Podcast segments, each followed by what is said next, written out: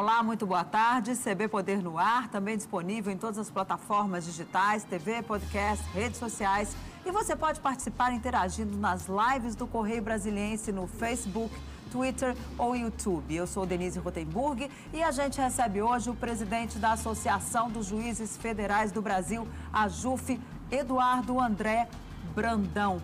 Doutor Eduardo, muito boa tarde, boa tarde, prazer Denise. Receber o senhor aqui. Boa tarde, prazer é meu, Denise. Vamos começar perguntando sobre essa questão da pandemia. Como é que está a Justiça Federal nesse período de pandemia? Os juízes estão em home office, está dando tudo certo? Denise, a gente conseguiu, através do acerto de 15 anos atrás, da escolha do processo eletrônico, a gente acabou tendo um resultado muito positivo na pandemia. A gente teve aumentos de produtividade na maioria dos locais, a Justiça conseguiu atender a população, tanto na questão do benefício previdenciário, assistencial e também nos casos envolvendo o auxílio emergencial. A gente está muito satisfeito com o trabalho dos colegas, até agradeço aqui o compromisso de servidores e colegas que conseguiram dar uma resposta para a sociedade num momento tão difícil do Brasil e do mundo. Agora, aumentou o número de processos, como é que está o andamento? O andamento está normal. A gente sabe que o trabalho sempre é aquela coisa do juiz reclamando que tem muito trabalho, muito processo, muita coisa. Aumentou nesse período? A gente teve uma reforma da Previdência em novembro, né? Quer dizer, que já aumentaria o número de processos na Justiça. Mas, realmente, a gente teve um grande aumento por causa do auxílio emergencial. A gente teve algo em torno de 80 mil processos só requerendo auxílio emergencial e a gente espera para o final do ano, ano que vem, aí sim, esse efeito da reforma da Previdência. A gente deve ter uns 2, 3 anos aí de um aumento grande de processos. E esse processo do auxílio emergencial, eles vão subindo ou é possível ter aí uma repercussão geral? A gente acredita que eles têm ficado muito nos juizados, né, especiais. Então, a gente acredita que a solução seja feita pelas turmas recursais, pelos juizados, e que a gente consiga ter, até através de conciliação e mediação, a gente consiga ter uma boa solução deles. E o home office? Deu certo. O home office deu certo, a Justiça deu uma boa resposta. Obviamente que existe uma disciplina muito grande dos servidores e magistrados, mas ele deu certo. Eu acho que é um caminho que veio para ficar, que se bem trabalhado, bem estruturado, ele pode ser um caminho não só para o judiciário, mas como para o serviço público todo. Mas não é muito melhor uma audiência presencial, onde estão todos ali, mais fácil, né? Porque aí tem o direito contraditório, né? É muito melhor, né? Mas assim... Não é difícil uma justiça virtual que veio para ficar, assim, não é uma coisa muito... Eu acho que você tem que equilibrar, Denise. Eu acho que assim, é possível, mas vamos dar um exemplo, por exemplo, das cartas precatórias. Eu agora estou afastado, mas sou juiz no Rio de Janeiro. Quando eu vou ouvir uma testemunha no Ceará, no Rio Grande do Sul, aquilo eu tenho que marcar uma audiência. Se eu puder fazer isso via um vídeo na hora da audiência, eu ganho muito mais tempo, eu consigo dar uma efetividade maior. Então, sabendo equilibrar, né, sabendo valorizar essas audiências presenciais, mas também essas audiências eletrônicas, quando possível, você consegue equilibrar e vai ter uma boa resposta para a sociedade. Eu acho que... Ou seja, uma questão de bom senso, então. Exatamente. Veja o caso aqui em Brasília, dos tribunais superiores, da própria Turma Nacional de Uniformização dos Juizados Especiais Federais. Hoje, você consegue fazer as sustentações orais dos advogados de qualquer lugar do Brasil. Ele não precisa mais se deslocar para Brasília para fazer, quer dizer, então a gente pode encarar isso como uma solução para sempre, né? Quer dizer, a gente pode ver isso como uma coisa que tornou o judiciário mais efetivo, mais barato, quer dizer, dando...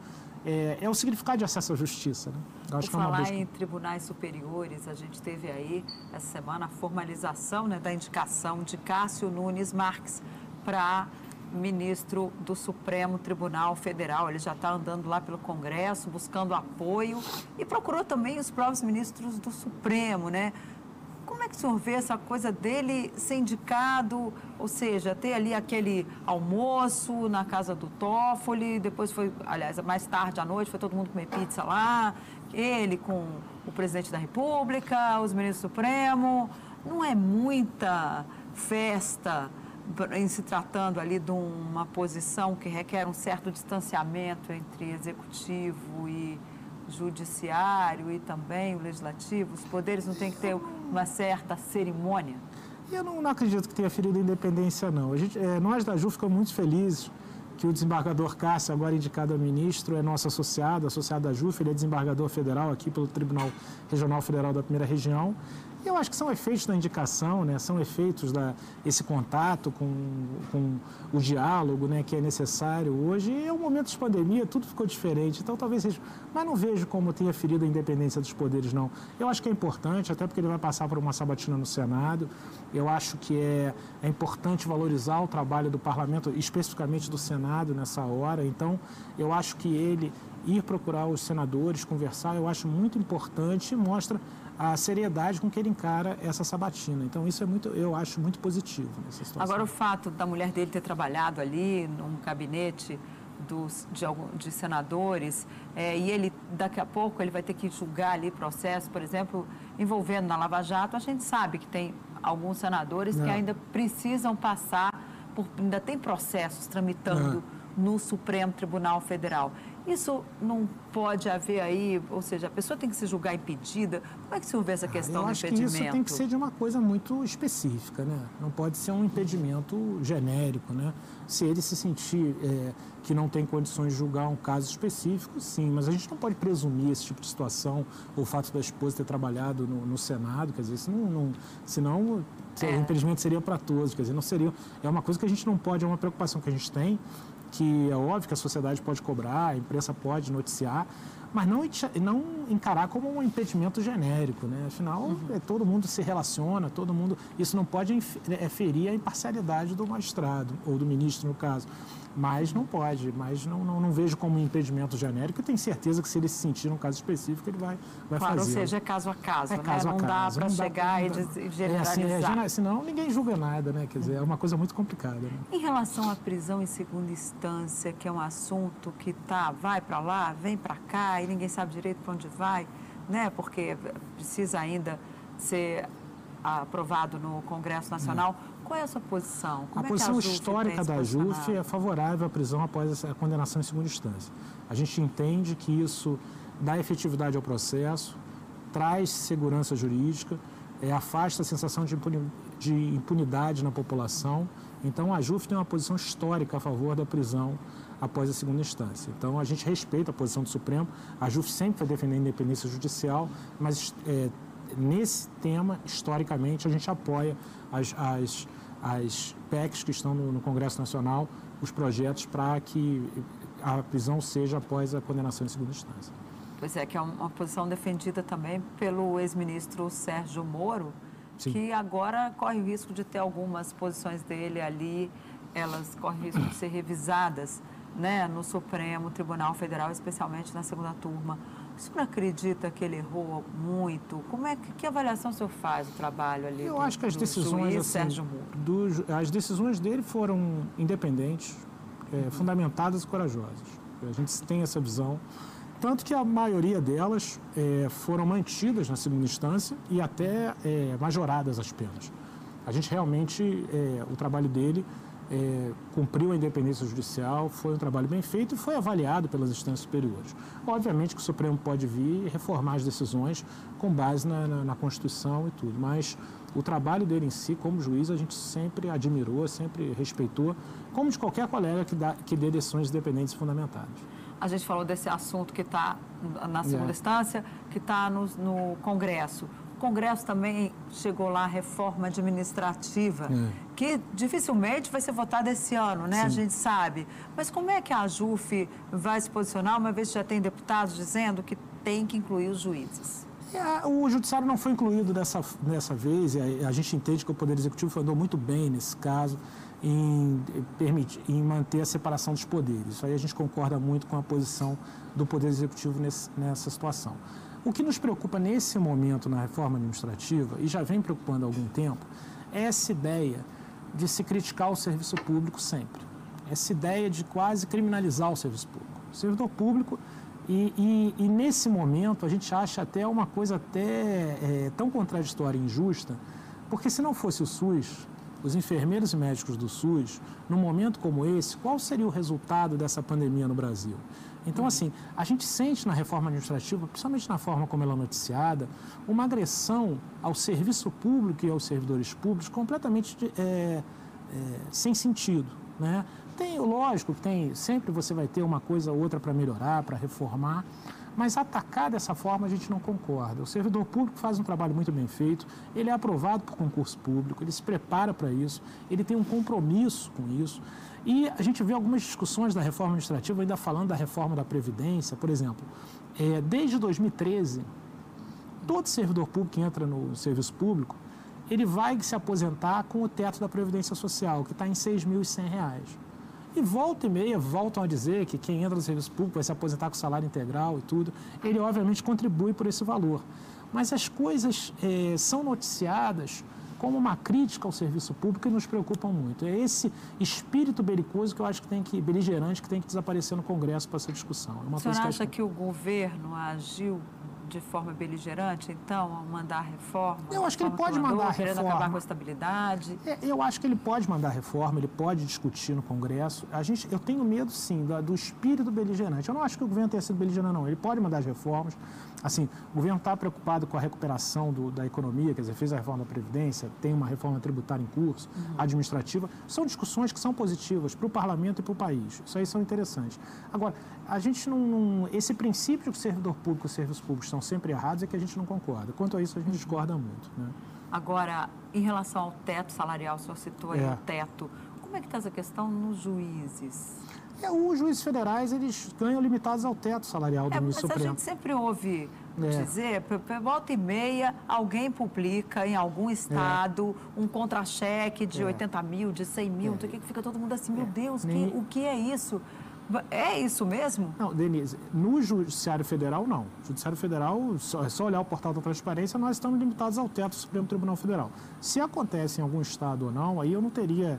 Eu também li as notícias... Justiça estadual. Na Justiça Federal, eu não vejo nada disso. Federal não sai. Não tem nada disso, aí não tem. A gente ganha limitado ao teto, os valores são limitados ao teto. Até a gratificação extraordinária, quando você faz o trabalho de um outro, é limitada ao teto. Quer dizer, você, em vez de contratar dois juízes, você deixa um só, com outro acumulando uma função, e mesmo assim ele ganha limitado ao teto, não ganha, então não ultrapassa o teto do Supremo Tribunal Federal. É um outro tema também que a gente gosta sempre de esclarecer, até agradeço a oportunidade, de mostrar que na magistratura federal não há nenhuma violação ao teto, ninguém ganha acima do teto dos ministros supremos. Então tem uma diferença muito grande entre a magistratura federal e a estadual. Eu não acredito, né? Que sempre... Porque volta e meia a gente ouve falar... Eu não acredito que sobre toda a magistratura estadual, que são 27 estados, né? Então, assim, na verdade, 26 estados e o Distrito Federal. Mas um estado ou outro, pelo que a gente ouve falar, tem distorções. Mas, assim, não dá nem para generalizar que são todos os estados. Mas na federal, ninguém ganha acima do teto. Pois é, e a gente também teve a reforma da Previdência, que o senhor mesmo citou. Quando é que vai ser feita dos estados? Já há alguma conversa? A Jufe está preocupada com isso, embora sejam juízes federais, né? Há algum contato aí com a justiça estadual, no caso com as justiças estaduais, para pedir, olha, temos que fazer uma reforma? A gente sabe que alguns estados já fizeram, estão fazendo. A gente lamentou muito isso, sabe? Porque a União Federal tem uma situação fiscal muito mais tranquila que os estados e municípios, e só os servidores federais participaram da reforma. Isso foi uma coisa muito a ser lamentada, muito por esse espírito beligerante que eu falei anteriormente, que é lamentável. E alguns estados estão fazendo, alguns já fizeram, mas é uma coisa que tinha que valer para todo mundo. Quer dizer, até porque tanto o CNJ como o Supremo têm posições da unidade da magistratura, da unicidade da magistratura tem que ter o mesmo tratamento. E aí, quando você cria essas distinções, acaba gerando insatisfação, até descumprimento mesmo da Constituição.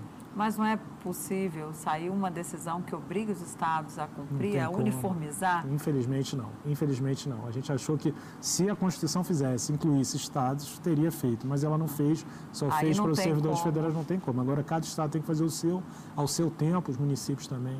Isso sim, para nós foi muito, não foi positivo, foi uma coisa que para o país, para nós foi ruim, porque parece que resolveu um problema quando na verdade não resolveu. Pois é, porque inclusive alguns estados estão com dificuldades, inclusive de pagar salários, exatamente, né? A gente vê aí em vários estados, inclusive o Rio de Janeiro, que é o seu estado. Sim, exatamente. Não, a pandemia mostrou isso, né? Todos os estados dependendo da União, para combater a pandemia, e só a União fez a reforma da Previdência.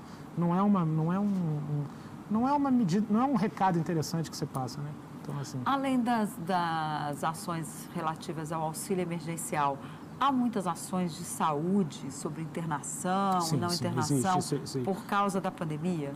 Eu acho que não deve ter aumentado tanto com a pandemia, porque nós conseguimos.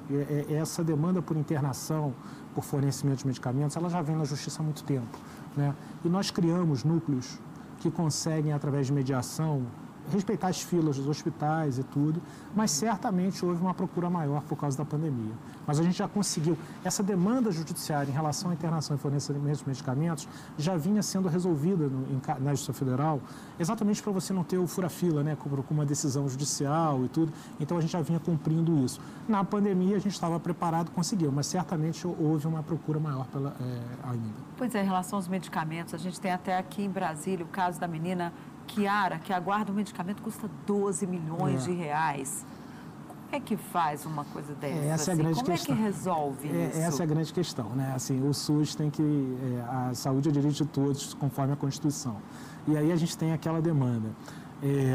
Todos têm que submeter a uma doença rara, ou o poder público tem o direito de dizer que essa pessoa que não vai atender a essa demanda. Esse é o grande desafio do juiz nessas ações, né? Não tem uma receita de bolo, né? Ou você faz, ou você aceita os padrões do SUS e aquele tratamento não é previsto, ou você passa por cima e consegue prever aquele tratamento. É um grande desafio. Muitos municípios até criticam o judiciário por causa disso, que às vezes você compromete boa parte do orçamento do município para o fornecimento de alguns medicamentos. Mas essa é a grande... O juiz fica entre atender o coletivo ou respeitar as regras do SUS, que são regras pensadas, bem estruturadas, mas que às vezes excluem alguns tratamentos, algumas doenças. Esse é o grande dilema de um juiz que decide nesses casos. É possível, então, criar uma legislação própria para esses medicamentos, esses casos, ou reservar um recurso no orçamento extra, o orçamento da saúde do SUS para tentar atender esses casos? Pode ser, porque... na verdade, o SUS você pode ampliar os tratamentos, né? O rol de tratamento sempre é ampliado daqueles que são custeados pelo SUS. Mas eu não sei se sempre vai poder custear todos, mas o SUS vem sempre custeando mais tratamentos. É o que tem sido feito para tentar proteger ao máximo as pessoas. A tendência dos juízes é sempre conceder esses medicamentos caros? Não.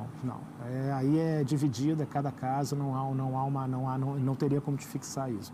Os juízes têm muita noção da reserva do possível também, tem esse equilíbrio aí de atender, de proteger o bem-vida, com também atender essa questão da reserva do possível.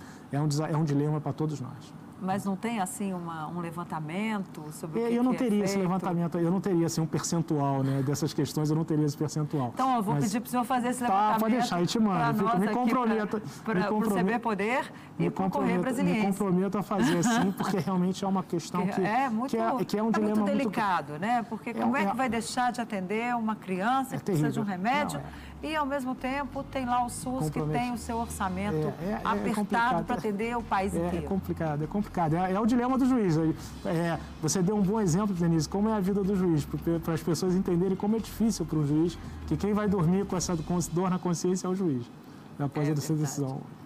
Bom, a gente volta, nós vamos agora para o intervalo, um minutinho, a gente volta com mais CB Poder, que hoje recebe o presidente da Associação dos Juízes Federais do Brasil, Eduardo Brandão. Não sai daqui, ainda tem muito assunto aqui para você.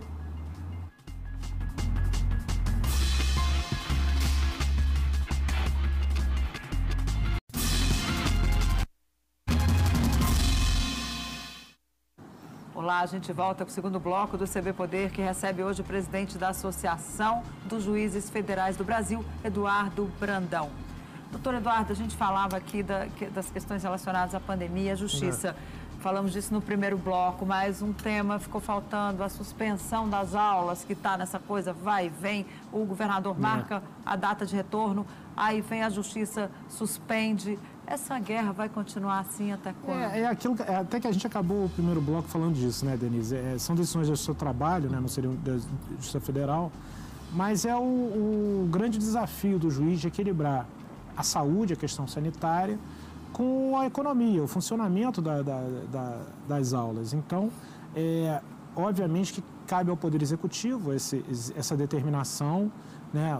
Ele se posicionou, ele tem os fundamentos dessa volta às aulas, a preocupação realmente que as coisas voltem ao normal, E esse seu trabalho deve estar sendo chamada por algum motivo, por alguma outra prova também, no sentido que não há essa segurança. E aí o dilema do juiz é esse, se volta às aulas ou privilegia a questão sanitária, a questão da saúde das pessoas continuarem nas suas casas, dos alunos continuarem nas suas casas. É uma decisão complicadíssima, né? Porque a gente já está aí com 7 meses de pandemia, quase 7 meses de pandemia, realmente a sociedade está cansada. Eu entendo a posição dos colegas juízes do trabalho, qual a preocupação das crianças, mas, ao mesmo tempo, eu entendo também a posição do executivo, que também não é desarrazoada de estudos, no sentido de tentar que a vida tente voltar ao normal, né? Isso é uma preocupação, isso é uma fase que nós vamos passar, não tem jeito. Mas a pandemia pegou a todos, né? Então, assim, é um dilema. E ainda está aí, né? O vírus não foi embora. Isso é uma coisa que eu acho que... As pessoas estão agindo, às vezes, como se... Ah, acabou. Assim, ele não foi embora e nem vai embora em janeiro. A gente vai ter que conviver com ele, né? Quer dizer, eu tenho sentido alguma preocupação das pessoas falando, até o final do ano não vai ter nada. Como se em janeiro a gente falasse, ó, vírus, acabou, não precisa mais ficar. Ele vai continuar, quer dizer, a gente vai ter que também achar um equilíbrio entre o cuidado e o saber viver, né? Quer dizer, a gente vai ter que... Eu entendo a preocupação dos governos nesse sentido. A gente entende, respeito às decisões dos colegas, obviamente que estão fundamentadas, mas eu entendo esse dilema. É a pior briga, porque os dois têm razão, né?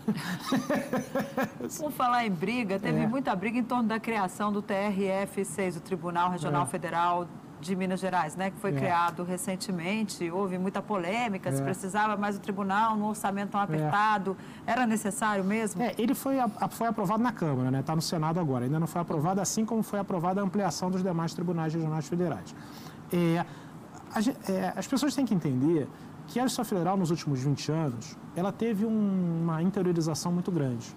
A gente conseguiu fornecer cidadania para a população de uma forma muito direta, com os benefícios previdenciários, benefícios assistenciais, porque a gente chegou em boa parte do território nacional através da interiorização. Naquela cidade que a gente não está, a gente está próximo, né? Então, isso ampliou muito a primeira instância. A segunda instância não acompanhou esse desenvolvimento. Então, não adianta ter uma primeira instância rápida se a segunda instância for lenta, claro, né? Então, Minas Gerais, por exemplo, pegando o exemplo do TRF-6, Minas Gerais responde por mais de 30% da distribuição do TRF-1 aqui de Brasília. Então, o TRF-1 está completamente inviabilizado, com desembargadores com mais de 20 mil processos em seus gabinetes, né? Para se ter uma ideia, nos tribunais de justiça, cada juiz, cada desembargador, é uma proporção de 6 a 9 juízes para cada desembargador. No TRF-1 passa de 25 essa proporção. Então, não tem como acumular. Então, o TRF-6 era necessário, e quanto à questão do orçamento, isso é uma coisa muito séria. Ele é necessário, perdão. Por quê? O orçamento da Justiça Federal continua o mesmo. Tendo 5 ou 6 tribunais regionais federais, o orçamento não vai mudar. O que está ocorrendo mesmo é um reequilíbrio entre a primeira e a segunda instância. O que nós estamos fazendo é reequilibrando. Não vai entrar ninguém novo na carreira. Aquele que era juiz substituto virará titular, e aquele que é titular vai virar desembargador. Obviamente, naqueles cargos que foram providos. Então, é só uma readequação da força de trabalho da Justiça Federal. A gente está trabalhando com o mesmo orçamento. A gente lamenta muito essas críticas. Vai aumentar os gastos, não é hora de ter gastos. O orçamento continua o mesmo. Em momento algum, o orçamento da Justiça Federal aumentou, né? Por causa da discussão do TRF-6. E ainda tem um teto de gastos que precisa ser respeitado. E vai ser respeitado. Então, não há nenhum sentido a gente... E os deputados perceberam isso. Eles conseguiram entender essa necessidade de reequilíbrio da primeira com a segunda instância na Justiça Federal. E por isso foi aprovado na Câmara, a gente espera que seja aprovado logo no Senado. Tanto a criação do Tribunal Regional de Minas, ou da 6ª Região, como a ampliação dos outros 5 tribunais, para equilibrar isso. Os outros 5, quantos juízes tem mais? Quantos desembargadores? Uns 4, outros 8, outros 9, quer dizer, pouca. Mas isso não vai aumentar o orçamento, vai aumentar o gasto? Não, porque é o mesmo juiz, aquele que é juiz vira desembargador, o gasto é o mesmo, quer dizer, ele vai trabalhar... Mas não tem um aumento salarial? Não, assim, o aumento salarial, quando tem, é muito pequeno, porque hoje, realmente, como tem uma defasagem muito grande de juízes, muitas vezes o juiz trabalha por 2, então acaba sendo... Ou seja, vai ter que cortar em algum outro ponto da própria justiça, exatamente, para poder... então, assim, atender ali essa ampliação. Então você vai ter que equilibrar a força da primeira com a segunda instância, mas o grupo é o mesmo, o grupo de funcionários e juízes é o mesmo. O orçamento do judiciário não vai ser alterado. Então, é uma crítica que não faz, com todo respeito, não faz sentido. E essa ampliação que o presidente Jair Bolsonaro já falou aí, depois mudou de ideia, enfim, não falou mais, em ampliar o número de ministros do Supremo Tribunal Federal? É, isso tem várias emendas constitucionais tramitando, essa aí nem emenda é, em relação ao Supremo Tribunal Federal. Tem mandato, tem vários temas que podem ser discutidos pelo parlamento, eu acho que é o normal, né, ser discutido pelo parlamento. Essa da ampliação eu acho que não avançou e nem avançará, porque fica parecendo uma coisa muito de ocasião, né, muito de desgaste ali. Eu acho que hoje a gente já conseguiu superar essa fase das crises entre o executivo com o legislativo, acho que a gente já está avançando. Então, acho que esse tema não vai voltar, nem coisa do tipo. Por falar em crise entre executivo, legislativo, judiciário, vem aí o depoimento também do presidente Jair Bolsonaro. O Supremo deve, inclusive, a gente não sabe se vai ser discutido essa semana, sobre depoimento presencial. O senhor acha que tem que ser presencial quando se trata de uma autoridade investigada? Porque diz a lei que é só quando é testemunha, né? De um processo. Como é que o senhor avalia isso? Aí realmente eu vou Denise, ficar... E a tese? Não vamos fulanizar, como diria Marco Maciel. Ele costumava dizer muito isso, o vice-presidente, dizer não vamos fulanizar. Eu acho que assim... Vamos discutir a tese. É algo delicado. É algo delicado, que deve ser excepcional, mas trazer fulanizando, eu tenho certeza que o ministro Celso de Mello entendeu, viu necessidade dessa questão. Eu acho que pode, em casos, sim, pode acontecer, mas não deve ser uma regra, né? Então, assim, ele mais, certamente, no caso concreto, ele entendeu que era necessária essa situação. Então, e o Rio de Janeiro? E o que está acontecendo no Rio de Janeiro? Porque, olha, é o tanto governador preso que a gente já perdeu as contas. E agora tem mais um afastado, o atual governador investigado.